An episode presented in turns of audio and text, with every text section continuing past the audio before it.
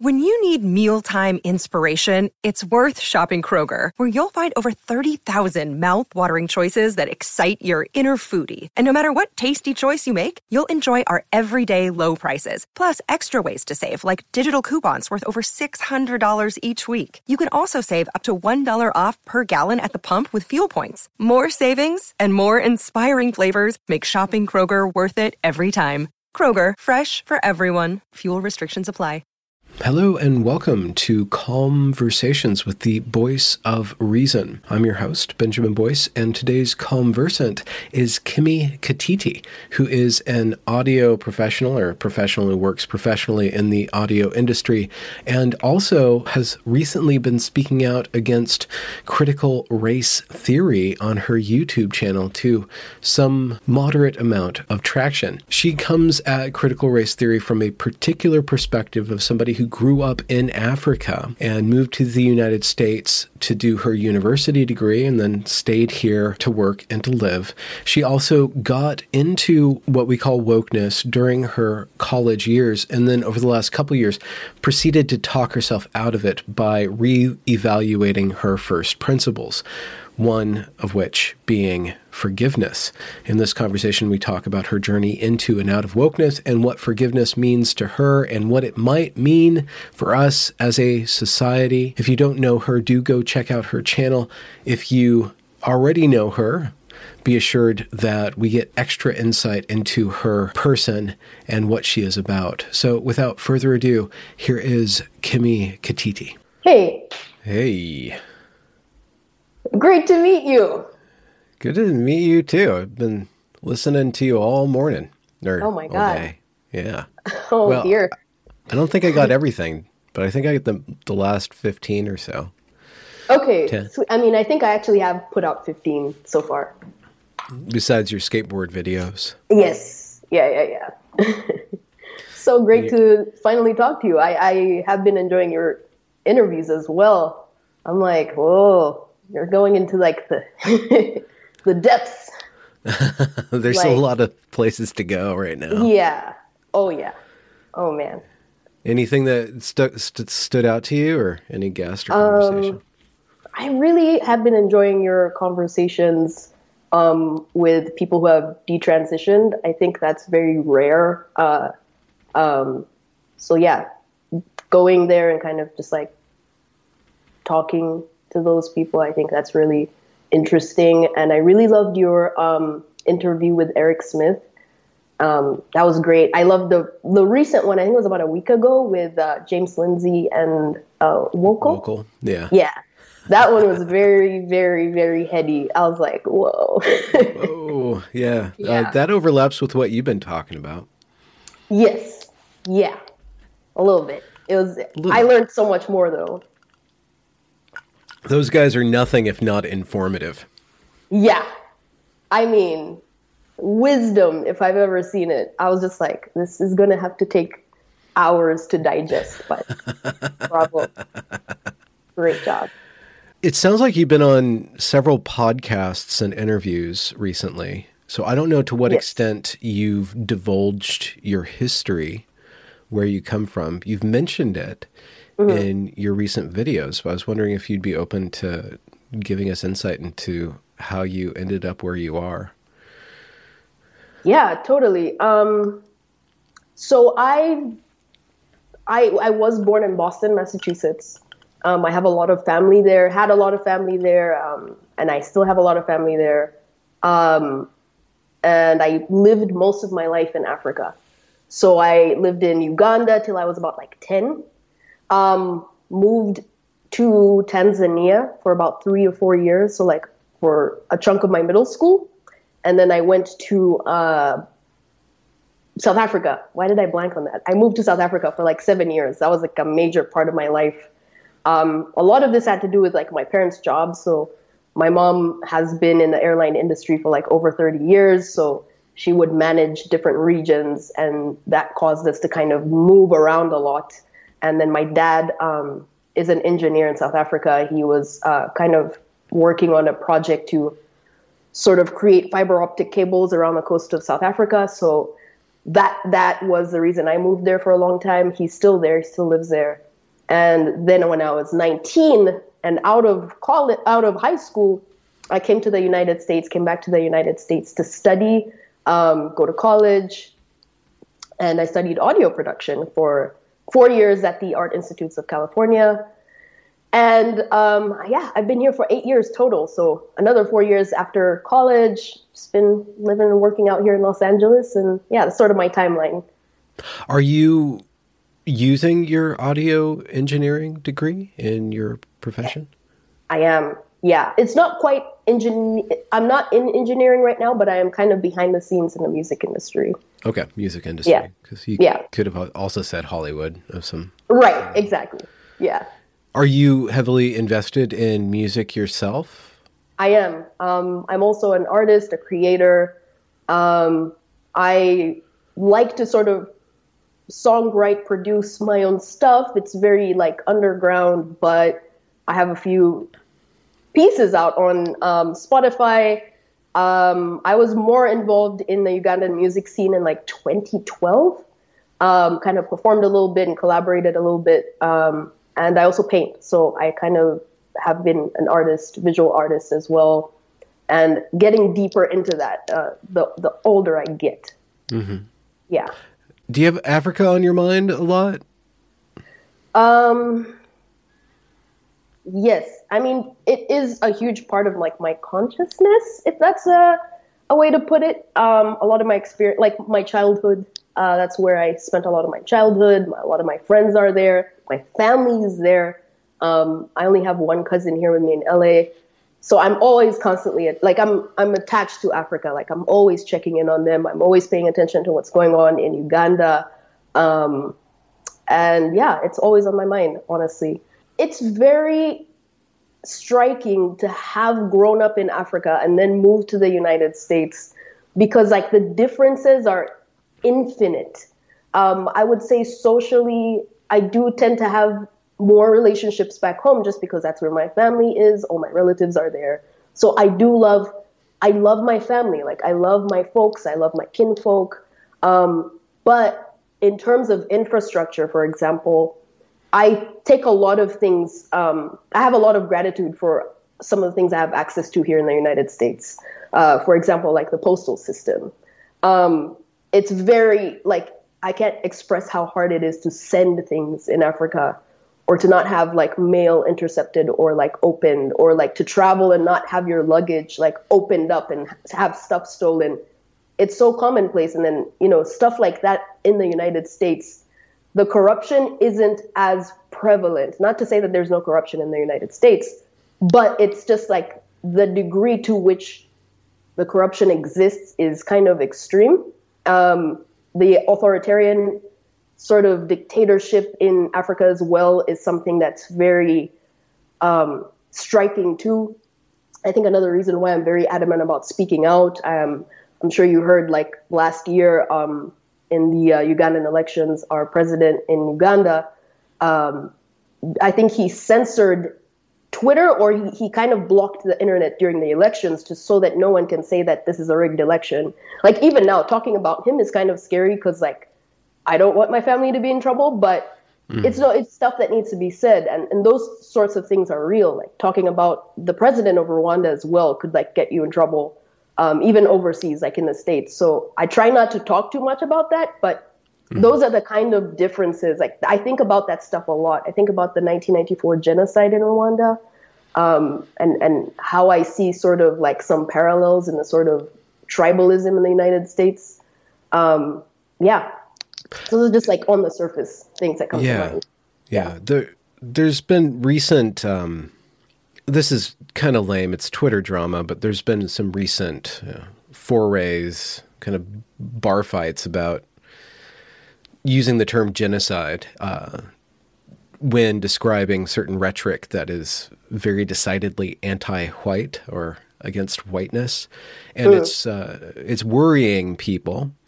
But at the same mm-hmm. time, people don't want to overreact to yeah. that. But you do see some similarities in the rhetoric or in the, I guess you said tribalism.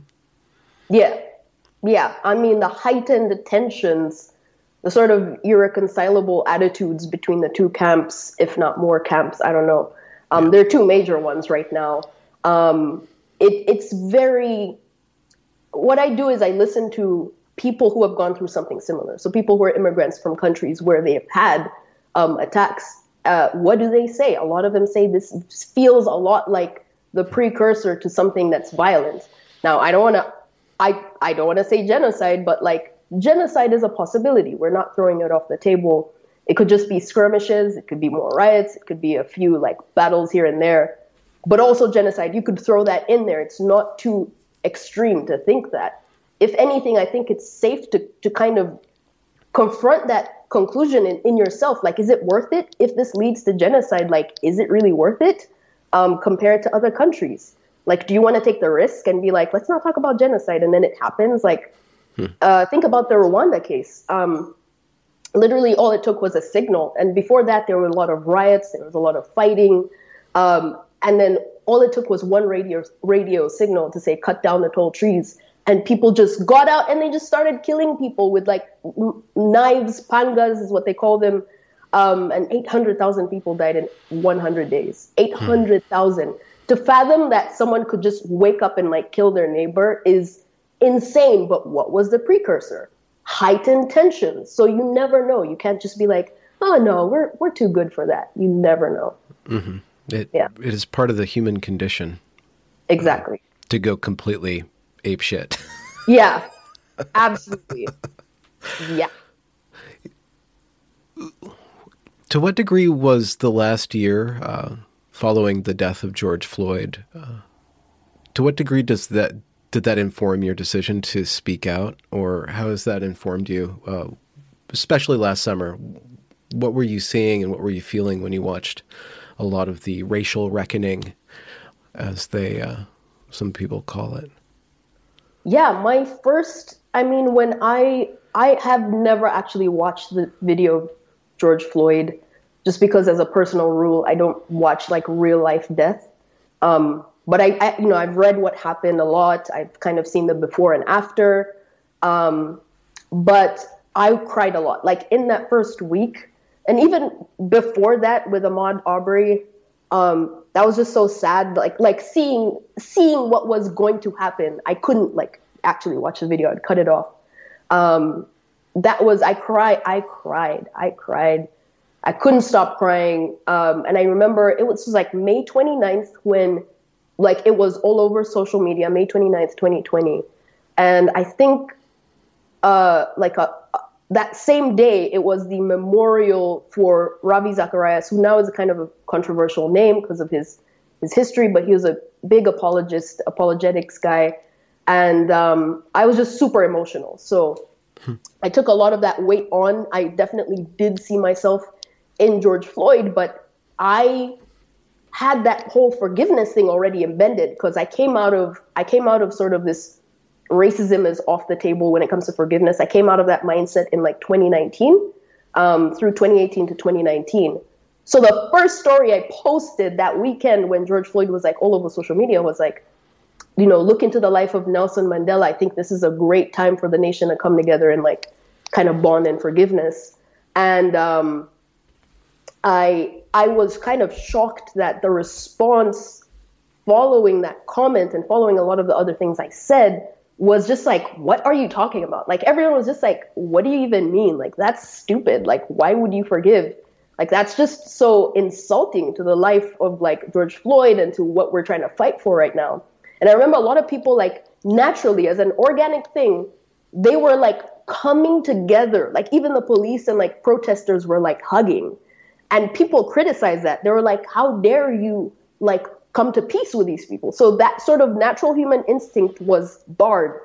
Um, and then i after that maybe like a month later like i kind of went through my own healing journey. The crying kind of stopped and everything. And i was in a church uh, racial reconciliation group and they they split us into white and black kind of breakout rooms like the black church congregants and so on and so forth and everyone i feel like there was an assumption that just because we were black we were all kind of going to be on the same page. And and no one said anything about forgiveness. And i was like uh how about forgiveness? I kind of mentioned this up in the in the group, and there was like one minute of dead silence. Um, keep in mind, this is a church racial reconciliation thing, um, and and they were just like the one of the one of the elders was just like, I can't forgive, like I can't do it, and that was like I I understand it's painful. I I have just been crying, like I totally feel you, but this has been a huge part of, like a lot of freedom fighting movements, um, the, the element of forgiveness. This is not an idea I just came up with. The idea of Christianity itself is founded on forgiveness. So I just, I just knew something was off after that. Um, I couldn't attend any more of those like racial reconciliation meetings. I felt like we just danced around the issue and no one actually brought Christianity into that discussion. It was all about white fragility or like reading all these, these like extra material um, but people didn't, I think the pastors were afraid to kind of mention that because you're kind of telling, you know, the pastors are white, you're telling these African American congregants, like, and it's time to forgive. It just sounds insensitive. But I think that's a lack of appreciation for the gift of salvation itself as, you know, a religious thing. And then also, um, it's not true empathy because you do want people to let go of that pain and you do want people to heal and you want the nation to come together. So i didn't understand i couldn't reconcile the the the christianity you know being put outside of this discussion. It was just it did not make any sense to me. So that's how i that kind of led me down the whole like i need to say something because no one wants to talk about forgiveness it's literally a taboo and this is so weird because nelson mandela and desmond tutu were all about that like what 20 something years ago so yeah, that was that was how it went down for me. How about you? I'm curious to know your thoughts on or like your experience. I that's that's a big question. I'll answer that. I just wanted to say that hearing yeah. you say that makes a lot of sense of where you're coming from in your videos and your critiquing. I, I appreciate to hear what's fueling your uh, yeah you're not quite adamant, but you're pretty strong against specifically Kendi and DiAngelo. You lay down like, yeah. like this is really yeah, stupid. So now I'm kind of understanding, watching. Um, I'm putting myself in an imagined perspective from your point of view of watching mm-hmm. Their ideology or their, uh, I guess, their way of dealing with racism take over a church, take over your your life, and maybe even take that from you. For yeah. me, last year, I don't know if you know my origin story, but in 2017, there I was at the Evergreen State College, and they yeah. had a big racial incident. Uh, the incident itself was actually it didn't happen. There was actually it was based really on nothing actual substantial actually happened to black individuals, but because they could say that they were abducted by the police or taken out taken out of their bed at night and restrained and all this stuff, which was all a lie because the framework of the college was based on critical race theory, was based on mm-hmm. DiAngelo. She came to the campus. There was all these very strange religious ceremonies going wow. on. Like if you watch the footage, you'll see just how religious they were getting with like the singing and the exhortations of believing. Play this believing game. We need to, you know, change. Uh, you know, we, we, need to stop racism, etc. And yeah. the campus blew up, and the students film the whole thing and stream it all live, thinking that they were in the right, but they were acting they were acting off the charts. They had lost all sense of personal respect and respect for each other. They didn't even respect themselves insofar as they acted like sorry to say this, they acted like buffoons. Mm-hmm. And they had no notion of all these just bedrock principles that I kind of take for granted. Um, one, because I grew up in the church. Two, because I, I spent a lot of time teaching children in preschool how to manage their behavior in order to be civil, and that was all gone. So that was really mm. traumatic, and when it happened, and I spent several years divulging everything I could about what caused that to happen at Evergreen and yeah. all the different um, belief systems that were in place and all the different the whole story. I put it all together, and then when that stuff started happening last year, mm-hmm. I I panicked because I saw organizations uh, that I'm uh. connected to start to push the same equity, diversity, inclusion stuff, and yeah. I'm like, this stuff is. Toxic and then watching the whole world just catch on fire you know and then Yeah. furthermore it's not just the riots but it's all the diversity equity and inclusion uh, training that then swoops in and captures every single organization that is it's just it's icky and i had i had a moment of panic and i spent a lot of last summer uh, working through my issues and trying to platform Right. people um, that uh, have what I think of as salient critiques of that, and then also trying to figure out what's something better.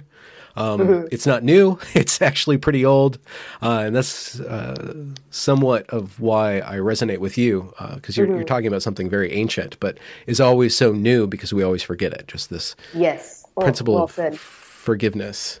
Mm-hmm. What is your history in Christianity? Have you always is that always been a part of your family, or did you fall into it, find it Um, at some point?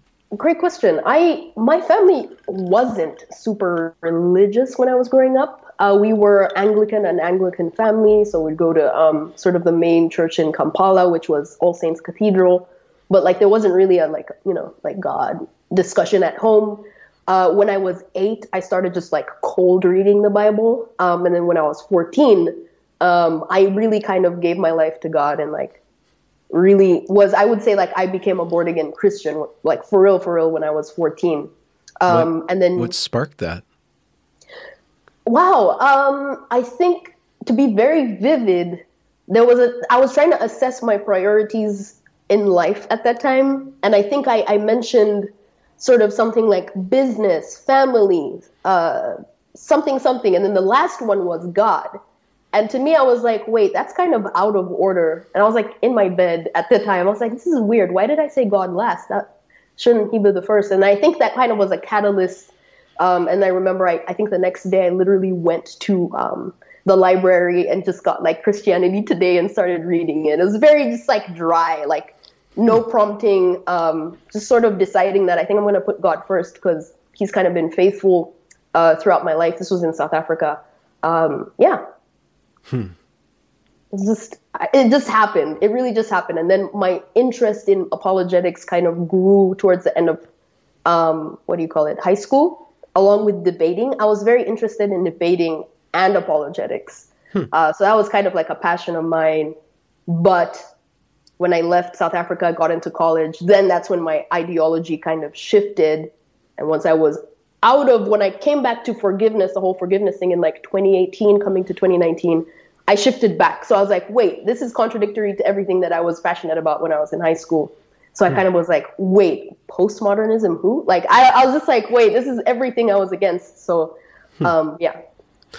Did the transition from and tell me to change the words if you want different words, but going from Christianity to social justice. Mm-hmm. Yeah. Was that a very smooth transition? Did that did social justice make sense and how did it make sense from your Christian point of view? Well, so okay, this is I think um, kind of you might you might have heard something similar from a lot of people, but I wasn't conscious of this being an ideology creeping in. The way I embraced it was because I was because of some professors, not all, but some professors would just disperse it as truth. It was just like this is how the world is. And so you're this like novice, you're new to the world. I was new to America, let alone like just my, my this new era in life. So I was like, I trust these guys. I mean, I'm paying money to go to this college. Um, I trust them to be telling me the truth. Um, so no one was explicitly like, and now I'm about to teach you a principle from critical theory. It was just like, and there's the hegemony, and it exists, and this is what it is. And so you just kind of accept that as like, okay, um, you know, I, I have compassion for those who are struggling in life. So yeah, sure, I want to like help. Good intentions kind of like lead you down this road. Um, and then before you know it, it's just like you're holding two ideas in your head at the same time. I literally remember just being like able to switch between like, you know, kind of wokest ideology and like Christianity. But I thought that it was like, this is how it's supposed to be. Um, not until it be- became physically crippling to keep up with that, that I was like, something's like, something's off. Something's not right about this. Um, and then that's when I began to kind of take note of a lot of things that had kind of become embedded in my worldview just begin to shed off a lot of offense. That's where it started. And then it just like became this year long journey of mm-hmm. trying to understand and remove and separate everything that wasn't compatible with my Christian faith and grounding. Did you experience alienation from society or from your friend group when you went on that journey, or was that unaffected? Ooh. Well, I think I cut off a lot of people because of uh, microaggressions prior to that. So I w- it was a lonely journey because I was like, oh, everyone's gone. Like common denominator, me. I was like, why? What's going on? Like, not everyone can be this evil. I can't just be the right person all the time, you know. So that journey was lonely because of that, because I had cut a lot of people off, um, just because like whiteness was too much. Um, and then as I began this journey of forgiveness, kind of towards the end of 2019 and into, I did I did have sort of a switch in friend groups to like uh, sort of more woke friends, I guess, people who are kind of sensitive to a lot of the ideas of wokeness.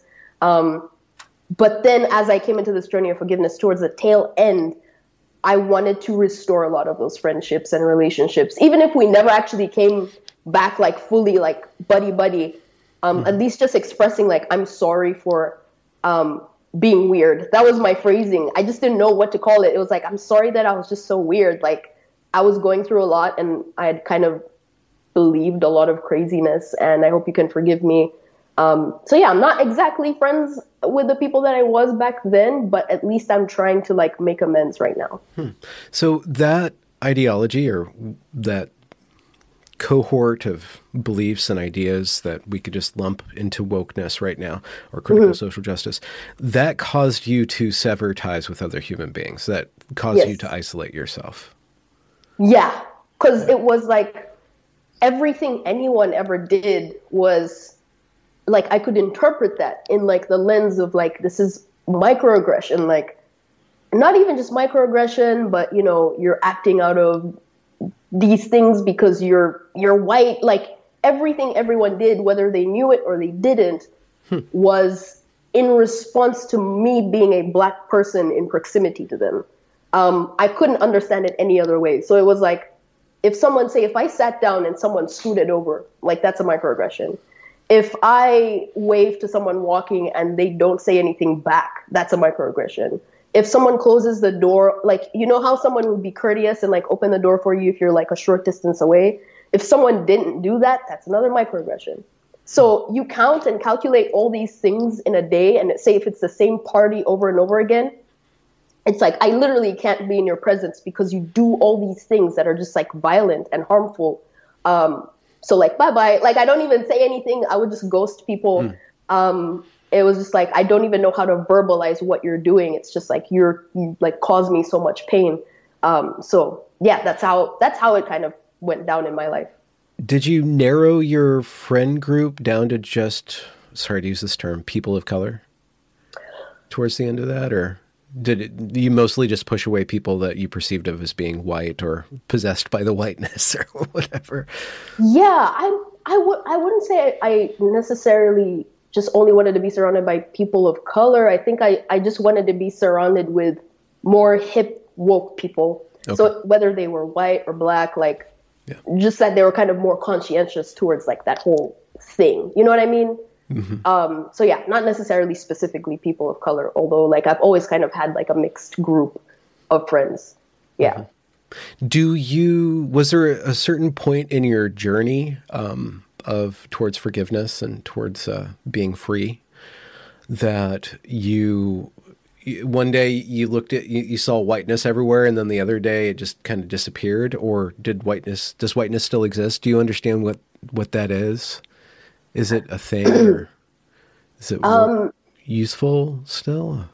I feel like i became i got very analytical towards the end of 2018 so it's kind of obsessed with productivity and productivity hacks. So I was like, hmm. why? I had this self critique where I was like, why? Why am I not as productive as like person A, person B? And so that kind of led me to take this like personal inventory that included why am I anxious all the time? Why do I feel like someone could poke me and I'll just like fall back? Um, so that productivity like obsession kind of led me into that journey of like questioning where I got my anxiety from. But then it progressed into like wanting definite answers for things. So I was like, what exactly is whiteness? And like everyone that I've accused, like when does it end? What are the like what are the boundaries? Like what is it? Well, how do you define it? I was like, does me getting into skateboarding mean that I am um, kind of submitting to whiteness? Because aren't I like kind of acting in a contradictory way? Like skateboarding is very white. Like, am I absorbing whiteness? So I just began to critique those boundaries more and more. It was sort of hard for me to define it. So I was like, hmm, let me go back to those friends that I assumed they were just like the whitest of white and sort of just rebuilt rebuilt friendships and got to know them for them and not mm. not them as the white sort of image that I had before, if that makes sense. Okay. So now um, I remember I was uh, this was 2020. B- because of that process of critique, forgiveness, letting go of offense, making amends, trying to understand whiteness and racism, um, I sort of felt like if someone has a problem with me, it's kind of their problem. Like it's not, it, it's a matter of insecurity. It's a matter of kind of overcompensation. Um, and that's kind of how that, that shaped my now ideology. So this one time I was on a bus and this white guy just got on and he just looked around. Everyone's wearing masks. And he was like, like F you N word. Like he was like, you don't wear masks and stuff like that. And he just rang the bell and got off the bus. But in that moment, I noticed that I was like, oh, I really feel sorry for him. I was like, whoa, that guy's like insane. And, prior to that, like say if this was 2016, I would have like been like, oh my god, this guy called me the N word. Like I need to like you know report him. I need to find out who he is. So that was in a moment I realized like, oh, I, I'm perceiving people differently now because hmm. of this journey. Like I don't see it as like, oh, you're you know, you're attacking me. I'm just like, dude, I feel sorry for you. Like you have an illness or there's some sort of like something that happened happened to you in your childhood that makes you want to insult people and use these these terms and slurs. So mm-hmm. yeah. That again, that really helps me understand the bee in your bonnet about critical race theory. yeah. Being this uh, to use a Marxist term, a, false consciousness or a narrative that you're laying over everything that increases yeah. Or decreases your productivity, decreases your maybe even your empowerment and your yeah. freedom, increases your anxiety, instability, and I I suppose submits you to every slight in the world. It, yes. You are always submitted to being harmed. Yes.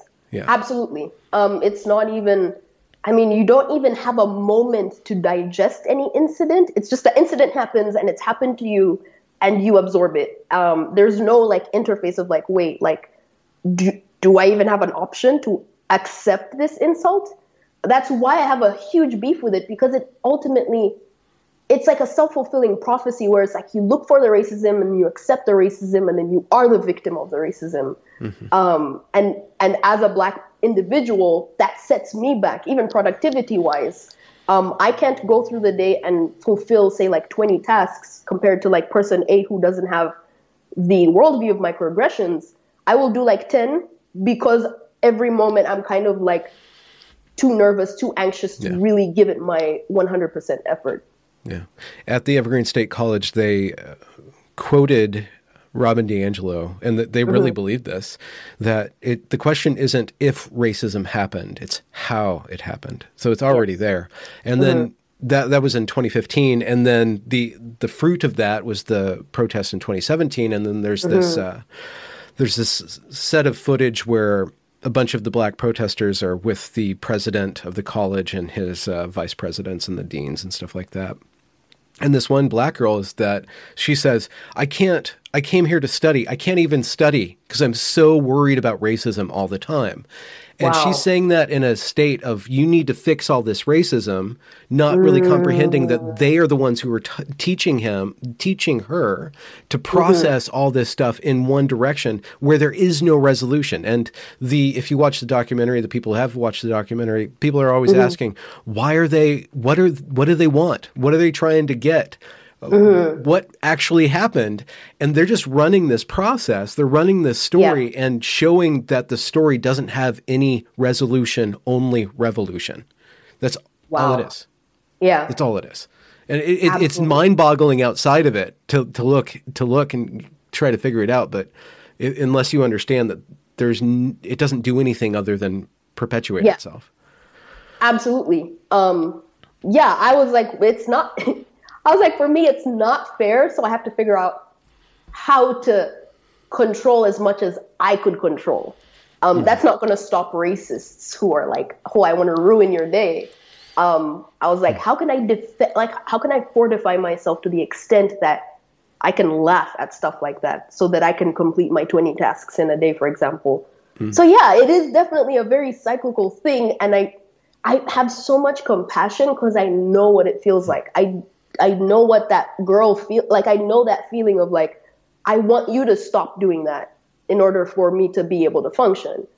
But it's like, uh, can we really control everyone's behavior so that we can just like like live? I don't know. So yeah, it's it's really sa- it breaks my heart. It really breaks my heart because it's ultimately a compassion that still comes out of racial justice. I want black people to excel just as much as any other group. So it, people think that whenever I say whenever I'm like forgiveness, they think that I'm just like denying racism. I'm like, no, I'm literally saying I want you to be empowered so much so that anything that happens against you doesn't ruin you and you can rise above. And it starts with you. It really it you cannot control the existence of other people. People will be people. Evil will be evil. Mm-hmm. I think that there's a to forgive can seem like you're diminishing the problem. And Yeah. in a sense you are. You're dis- you're diminishing its power over you. First and foremost. You're not saying that evil isn't evil or that bad mm-hmm. things aren't bad. You're saying you're taking a different interpretive lens and you're reframing the perception and the worldview. How have you moved from an internal state of figuring this stuff out to, and I guess this is your channel at this point, how have you seen your attitude affect people positive, positively or negatively, this, this different attitude of forgiveness? um i i think people are initially it was just met with people would say like okay that's because you haven't experienced racism um, i literally would get that response and i'm like like what what prompts you to say that? Like to just be like okay i think your life um, is unique and exceptional and you would only come to that conclusion because you haven't experienced racism. If you had even like an inkling of it you would know how painful it is. Um, so i was i was very i was hurt by that. Like it just felt so demeaning to be like okay you you don't really know what you're talking about. But then I, rem- I remembered a lot of the life of Nelson Mandela, and I was like, I'm pretty sure this changed like a whole group of people who were about to die. Um, and it radically stopped like a nation from falling into the brink of like civil war forever and ever, perpetually. And then I, I went back to Mandela's life, and I was like, no, I'm actually, I'm not tripping. Like this is this is proven to do damage. And so I think once I started to bring up the example of Nelson Mandela, Okay. it was sort of proof of like I'm not just like saying this empty-headed, you know, like garbage. This is actually a scientific proof. And then I then after I stumbled onto Desmond Tutu, who kind of worked closely with Nelson Mandela, and his thesis was even strong, stronger than mine, in that after years and decades of protesting, being tear gassed, being uh, I don't know if he was put in jail, but I know like he suffered a lot. Like he went to the forefront. He had a meeting with the, one of the apartheid presidents. His he's written two books on forgiveness. I was like, if someone who has gone to that depth comes out with that thesis, I'm sure that that this has some merit to it. I'm sure this idea isn't just like empty-headed at all. And so I think because of that proof, people are kind of taking it seriously now. They're like, okay, I have to admit, I don't know a lot about Nelson Mandela. I feel like a lot of American hmm. citizens don't know a lot about um, the apartheid struggle. Um, so kind of sharing that people are more intrigued and more inclined to learn. Um, what would you call that? Like social proof, like learning that this actually is like an his- historical thing. Um, it, it's sort of giving people power to like look into it a bit more. Mm-hmm, mm-hmm. Yeah. I would agree with that. And in our uh, in the discourse, uh, the American centric discourse, we have Martin Luther Jr. Yes. Martin Luther King Jr.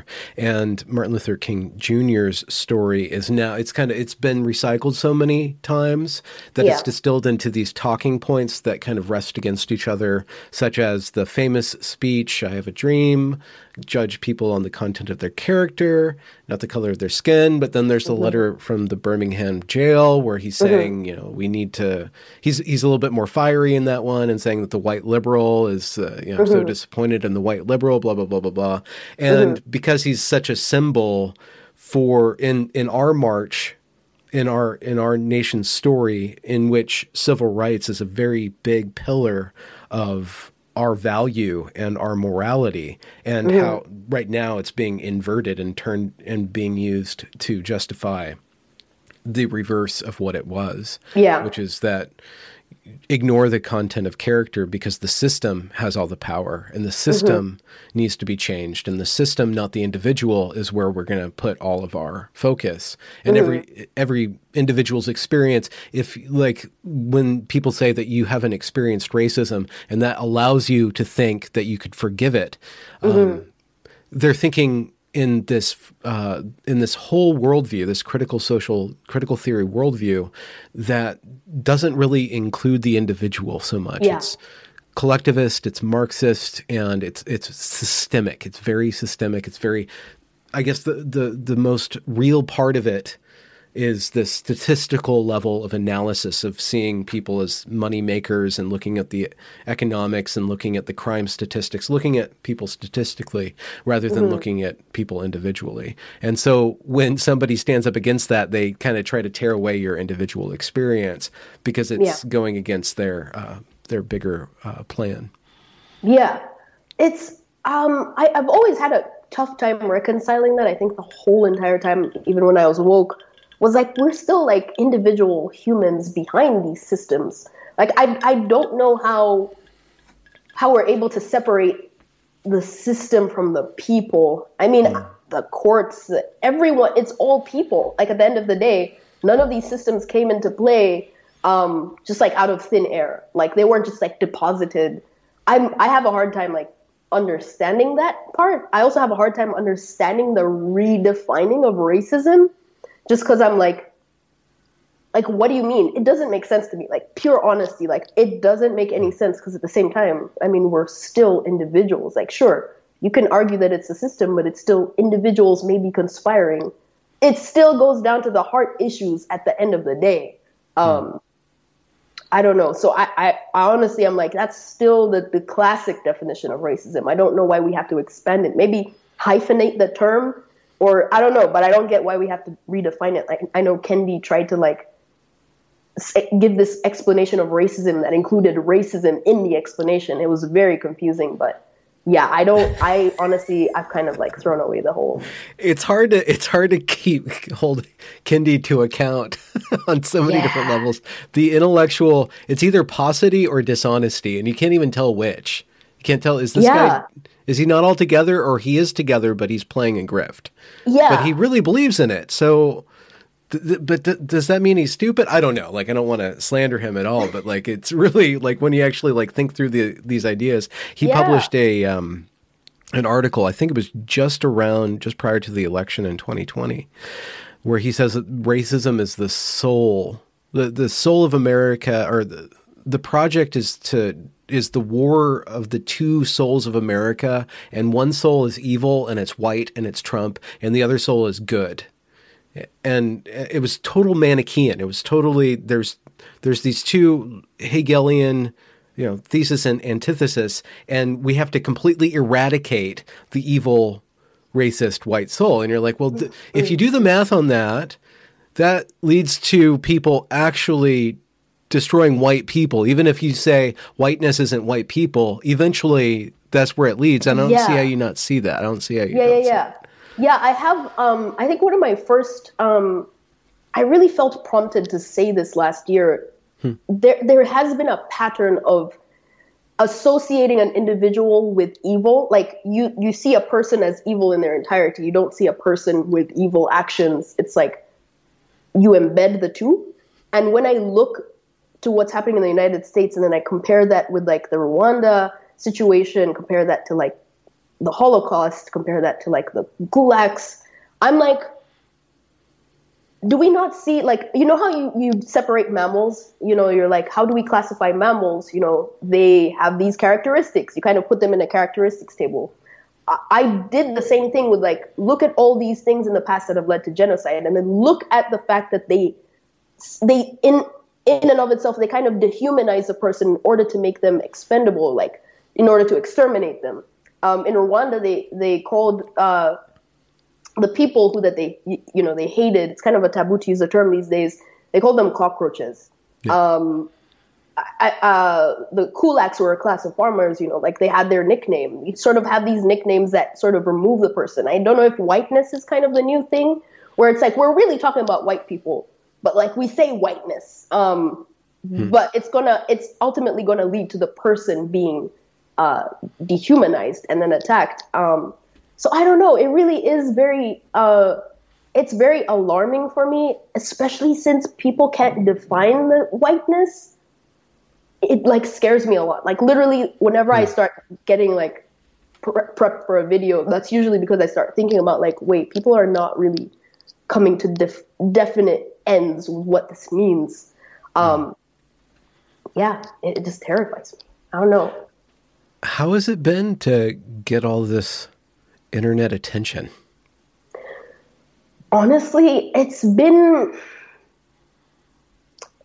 it's been overwhelming in the sense that like I've been uh, dealing with. I feel like a lot of people are are kind of coming to me in the DMs and being like, I really appreciate appreciate what you're doing, but I can't speak up. Um, I think that's been the most jarring thing. Is like so many people, um, even people who are like, I would I would say like they present woke, if that makes sense. Um, still kind of They're they woke find a lot passing. of- woke passing. Yes. Um, I just kind of had a lot of people sort of express the same sentiment um, so much so that I'm convinced that the majority of people, I think, kind of share the same sort of emperor has no clothes type of thinking. It's just the fear. So that's been very overwhelming. Is people just kind of emailing, DMing, being like, "Yo, I can't say anything." I mean, this is not like this is not like majority white people. I'm talking about a lot of people of color mostly, um, who are like, "I don't agree with it," but um, you know, I don't know. I don't know if I can speak up. I'm scared of losing everything. That's been the main thing. The numbers kind of don't. They're sort of just abstract. Um, I don't like. I don't get anything out of that. But the the content of the emails really just like I'm like touched by that. Yeah, I've been again, goes back to my origin story. There was most people didn't believe in this critical race theory. They were just doing their job. There was a silent majority that got swayed by the radical few.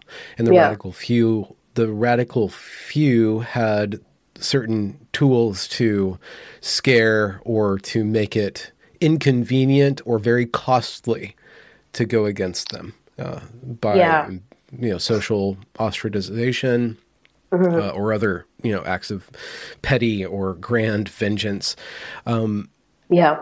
And so i've been trying to part of my work is to platform people who are being brave. And part of my mm. interviews are just let's find people who are being brave and and lift up those voices.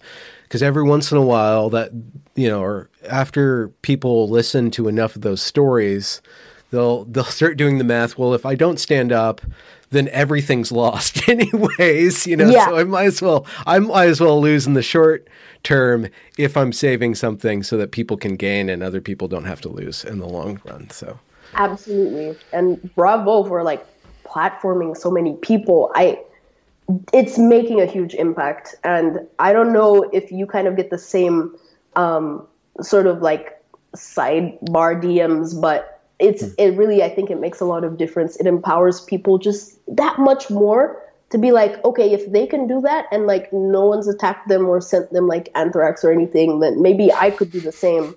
So yeah, and, and I think we we to anyone who's watching this, I think we just need to kind of come to terms like if we keep quiet, like Benjamin said, like all of this could end up like we'll be in trouble either way. Like if we stay silent, then like we're gonna have a horrible dystopian future. But if we speak up, we might lose everything, but at least we made the effort um, I I had to be like, I'm ready to die. Like I really I don't want to be extreme or like, you know, too crazy, but I really had to come to the terms like I could just get shot um, on the street.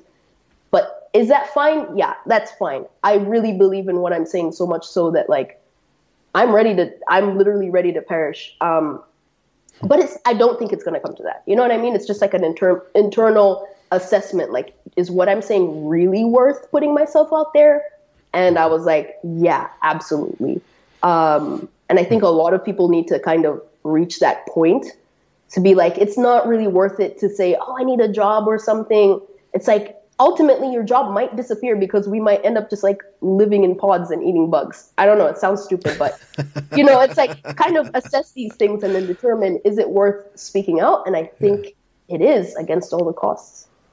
I have a sense that everything that you're doing and that you are follows from that girl in her bed at 14 making a list of her priorities and starting with number one like number one is god and then everything follows that and i don't know uh, i should phrase this as a question but it feels like when you make a calculation that's so extreme that you say i'm re- ready to die it's because you've already figured out that your life is subservient to something greater than your life Absolutely. That is so well said. Yeah. Yeah. 100%. How did you get into skateboarding? Ah, great question. Um, I really was obsessed with the X Games when I was like nine. Um, and I, I loved watching like Andy Macdonald, Tony Hawk on like the vert competitions. Um, and, and a few of my middle school friends loved it as well. Um, and our we had like a family skateboard, you know, like one of the toys hanging around. So I would just like go back and forth in my driveway. But before, you know, before I knew it, it was something that consumed all of my thinking, my day to day. Like after school, I couldn't wait home to get, you know, I couldn't wait to get home and skate. Um, but hmm. then I think I just got super conscious of like the fact that I was like the only girl and a, and a black girl, albeit um, that was into skateboarding when I was in high school. So I just put it down because that kind of creeps into your consciousness. You're like, I don't yeah. want to be like the outcast. So I put it down for a very long time. And then after college, like 2019, um, uh, I kind of noticed a few girls skateboarding on Instagram. Like people were really getting into it in LA. And I that that old passion kind of rose up again and I was like, you know what? Like YOLO, like you only live once. I think I'm gonna get back into this. Got a board, just started, you know, meeting people and skateboarding.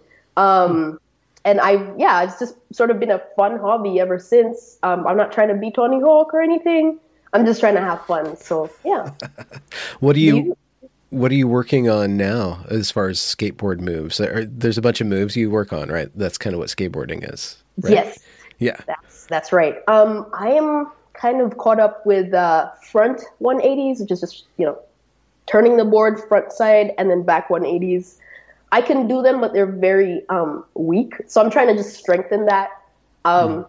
And I think this is an interesting thing that transcends across the board of like my life is that I try not to compare to other people. Um, like if I'm not on, if I, I can't do kickflips, for example, right? But that doesn't make me any less of a skater. It just means that I can focus on what I'm focusing on right now. I work full time. Like I have to accept that there this isn't my profession, my main profession.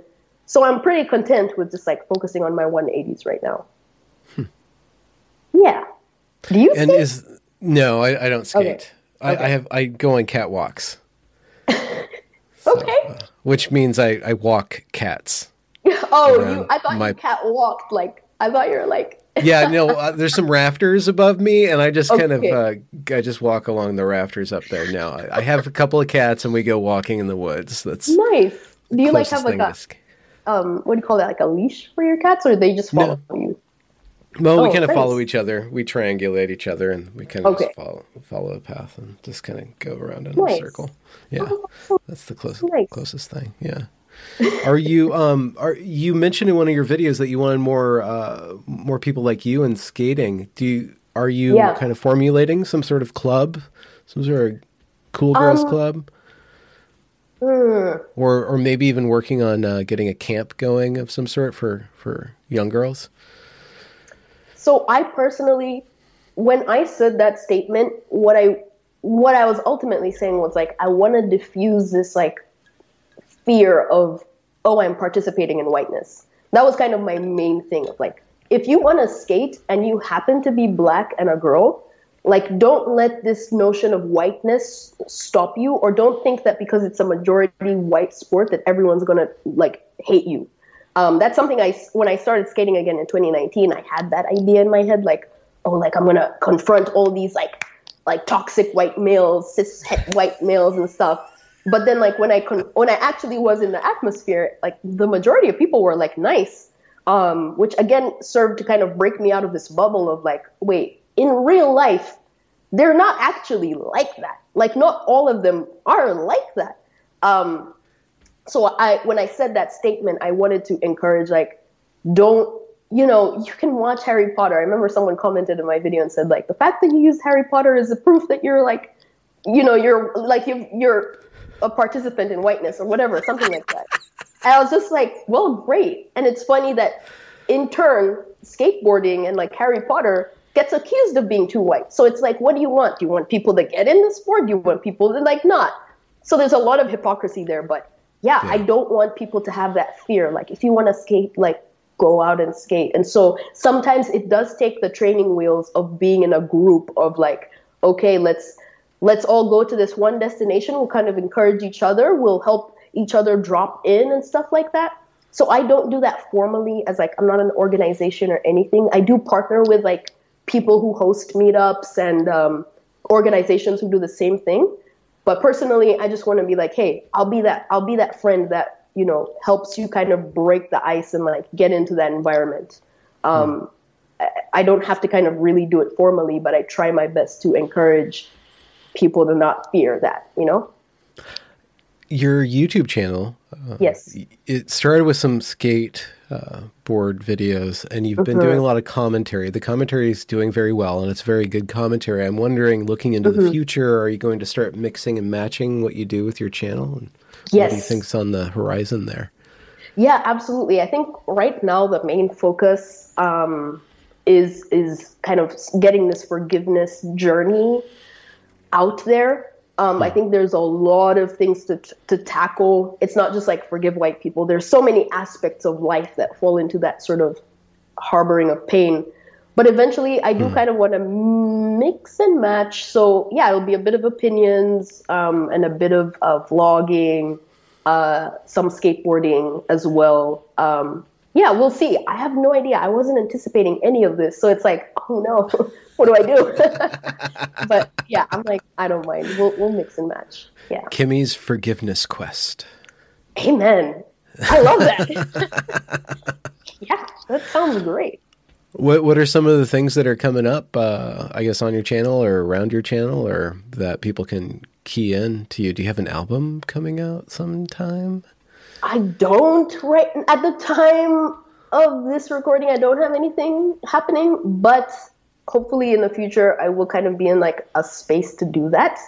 Um, I feel like I've just been so like dr- like drained. That like I don't have any creative things to say. It's gonna come. It's gonna come, but that will be like maybe later this year or next year. Um, but you can anticipate maybe a lot more art, um, uh, paintings. Uh, that's something I try to keep consistent. So I'll be posting a lot of art, I believe. And yeah, lots of topics on forgiveness, maybe just like my personal my personal um, interactions with with people that I once feared. Um, I, am thinking of having something that is is um, along the lines of sort of talking to someone that I was in a diversity training with and and looking back on that diversity training and you know going through what we were going through and going through what we were thinking at the time um, and that's sort of the that's sort of the stuff I'm going to be focusing on down the line yeah there is a great need for alternative forms of diversity training mm-hmm. Mm-hmm. and when I was first exposed to these diversity trainings you know, I was again, it's at Evergreen State College, and I, it was mandatory. We have to talk about privilege, right? And have this little privilege workshop, and like tally up your privileges and where were your underprivileges. And all I was thinking was like, it was it was a few things I was thinking, but one was like, it's a sin to envy. I'm not supposed to covet. Like I am not supposed. To. Like it's right there. It's like ten rules. Don't covet. Why would I make a big list of things to covet? Like how is yes. that? you know, like how does that even work out? And then yeah. plus it's a state it's a state college. So I'm like, you guys are trying to reinvent religion now. You've you, yeah. you finally you got religion out of out of the state. Now you're trying to recreate it, but you, it's so hobbled and hollow and technical. You don't just yeah. teach about love or charity or gratitude, you talk about privilege and whiteness and all these uh, the the opposite of what you want. If you want people to be nice to each other, why don't we talk about how to humanize people? No, we talk about how people are dehumanized and colonized and et cetera, et cetera, et cetera. Yeah. And I just I was already playing out that math in my head. Like you know how this ends. You know right. how this ends, and that's mm-hmm. exactly how it ended. Yep, exactly. Um, man, I can't wait to like dive in and watch the the Evergreen story. Like that's something that's been on like my watch list for a long time. I'm like, I need to sit down with popcorn, white cheddar popcorn, and just chill and watch this. Is yeah. gonna be crazy. Should but have a watch party at some point. I I think that's a great idea. Like if you can do that, I I'd be down to make an event out of that. But hmm. um, yeah, these diversity trainings, it does make me like for for me the coveting thing like I have been struggling to put that into words. I'm like, this is literally, it's in the Ten Commandments. But people couldn't tell you what the Ten Commandments are. So that's another issue. It's like you do away with like the religious stuff so people kind of forget. And then you fill that void with like, okay, now we got you. But yeah, it's, it's, it's, it's weird how we have this just like monolithic approach to it. It's just bam, there you go. And if someone else like Chloe Valdary, like someone else brings a, a different approach, it's ridiculed and Hmm. I'm like, what? So you want people to love you, but you don't want to talk about love. You, I, like to me, it just doesn't make sense. There's so many holes, so many gaps, so much like convolution. I'm like, let's let's let's discredit this stuff as much as possible so that people are kind of like ashamed to go to it, and then we can bring in the sort of effective effective dialogue, uh, which includes forgiveness reconciliation in the true mm-hmm. sense, not just like the fancy reconciliation, um, and love and humanity uh, at the end of the day. So, yeah, full disclosure, I'm out to kind of discredit this whole like, you know, this anti-racism thing. Can't stand. I had it. a feeling. I had a feeling you had. oh, so uh, yeah, it's on the agenda. Hmm. Are you um? One of your videos you incorporated Bible verses. Uh, in uh, in that. Are you thinking about um, doing something a little bit more uh, focused on kind of building up like your belief system, just so people can see like this is how you, this is what you believe, this is how you constructed your belief, and this is this is where you're working from. Do you, do you have any? Yes. Maybe that'll happen organically, or do you think you'll do it a little bit more analytically? Mm-hmm. So right now, I'm kind of prepping this um, like a a path I want to say that I sort of followed, um, but like anyone can apply, like religiously or not. It's kind of hmm. something that you could do. It doesn't require a submission to like the Christian deity. It's, it's sort of just a you can you can work with this if you want to, right? Personally, I'm a Christian. That's very part of my story. I feel like I would be lying to people if I held back in that sense. Um, and I, I, have a very strong thing about lying. Like I try my best not to lie. It's a very Jordan Peterson thing. I'm like, just tell the truth. Like I don't care if you criticize me. I'm just gonna like say it. Um, but yeah, I will. I mean, there will be Bible verses. I feel like the golden rule is something that transcends a lot of religions, which is just treat others how you want to be treated. That's something we're kind of shoving to the side a lot. And I'm like, wait, this is like a very foundational truth for a lot of belief systems. So hmm. we need to like bring that up a lot, like bring that back, put it to the forefront, make it serious. Um, so that's why that was the prompting behind that. Uh, mm-hmm. The fact that a lot of pastors are sort of skirting around these main tenets of forgiveness. I can't even count how many examples Jesus used of forgiveness, and it's like still no one wants to address that. Um, I watched this horrible video of like Southern Baptist pastors just talking in this like anti-racist, like critical social justice lingo, and not one mention of forgiveness or what would Christ do. Like, so yeah, I want to bring those basic hmm. truths back to the forefront. Um, just to be like, kind of, this is what our religion was founded on, and uh, you can take it or leave it, but let's not ignore like this doesn't exist. Like, love your enemies. That's a very obvious one, but people want to act like Jesus never said that. I'm, it was, he was very serious about that, very strong on it. So, hmm. yeah, I will be, I will be infusing that sort of, um, you know, speech into that. Yeah, the church could use voices such as yours. Um, Thank you. Yeah.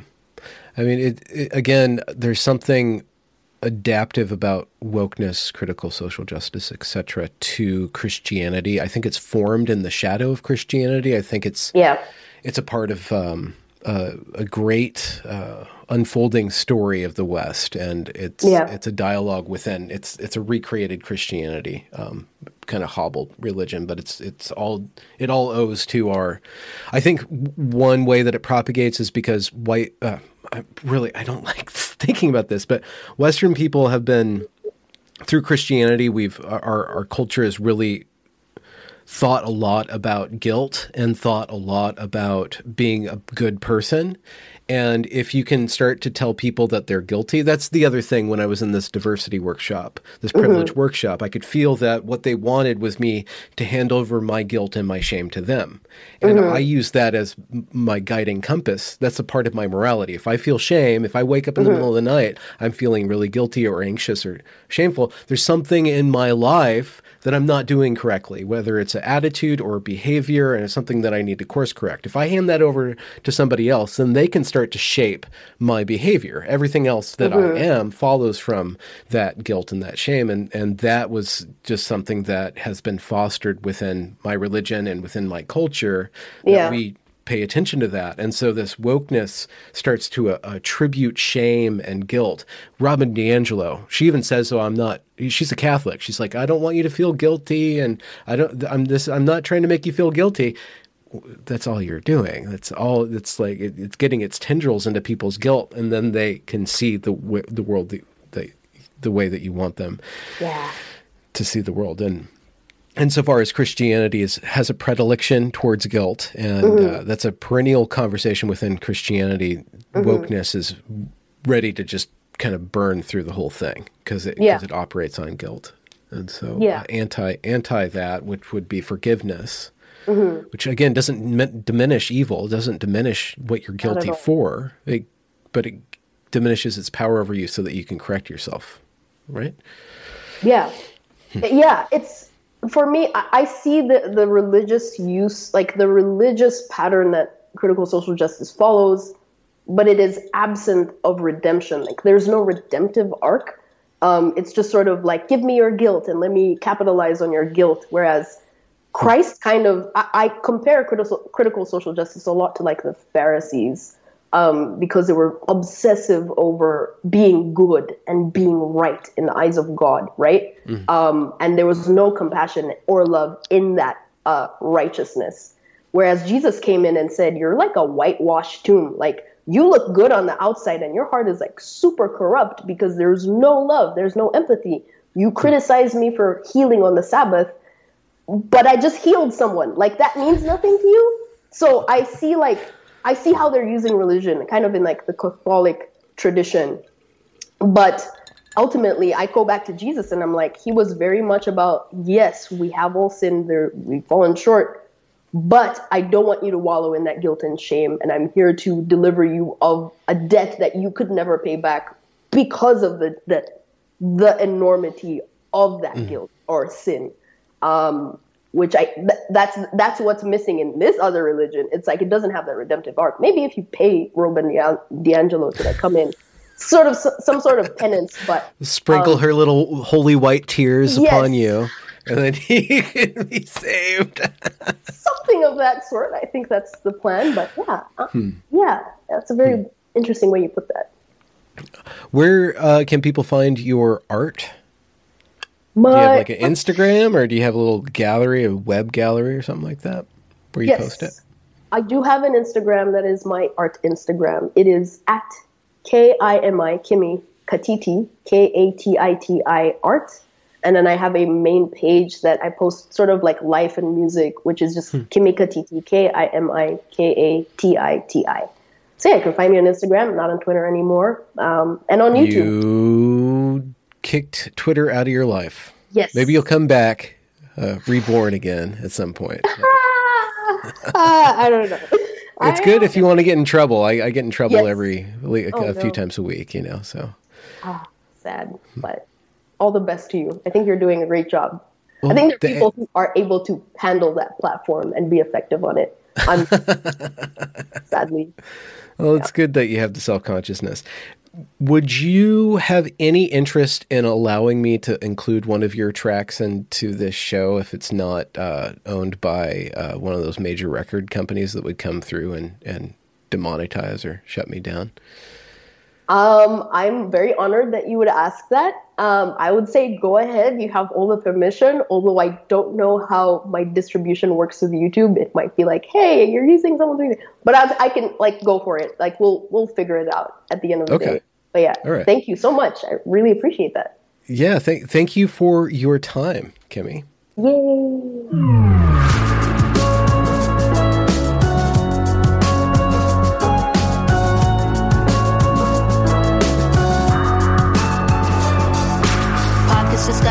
Brittle all up in them. Coffee is like cotton candy, pull it like a cigarette. Losing all my sense of reasoning and rhythm. None of the clothes I'm wearing complement my natural measurements. I only have enough for one bus trip, and my grip takes sweat, and I bust my lip. I frustrate. Nicotine is not my tea, so I don't blow steam. I just think it's disgusting. I'm a Whole weights a dumbbell into myself. I curl up in my bed another day to take a nap. A comma, a common contraceptive, a case of not blessed, a distress pill abandoned on the shelf. Something my mama said about days like this, where the gray sky splits for some play lightning, but through a different lens, it could be great lighting and go Gene Kelly with the day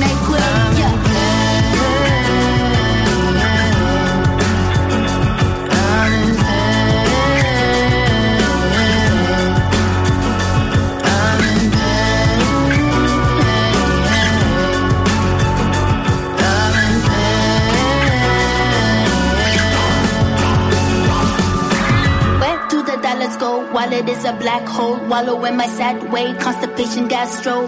Feel mad glow. Centipede for catch smoke. I don't want my back broke. Gotta cross the gap though. Lifeline, do I wanna call a friend? This phone sucks. Spike is on one percent. Everyone is glistening in copper tones. Gummed up on the soul of my shoe again. Bills in the mail, I got bills in the mail. I get paid, but the bills will prevail. New Adidas must be nice where you live the ground. Might as well open up and take me to hell. Something my mama said about days like this, where the gray sky splits for some pale lightning, but through a different lens, it could be great light And Go, Gene Kelly handy with the day night club.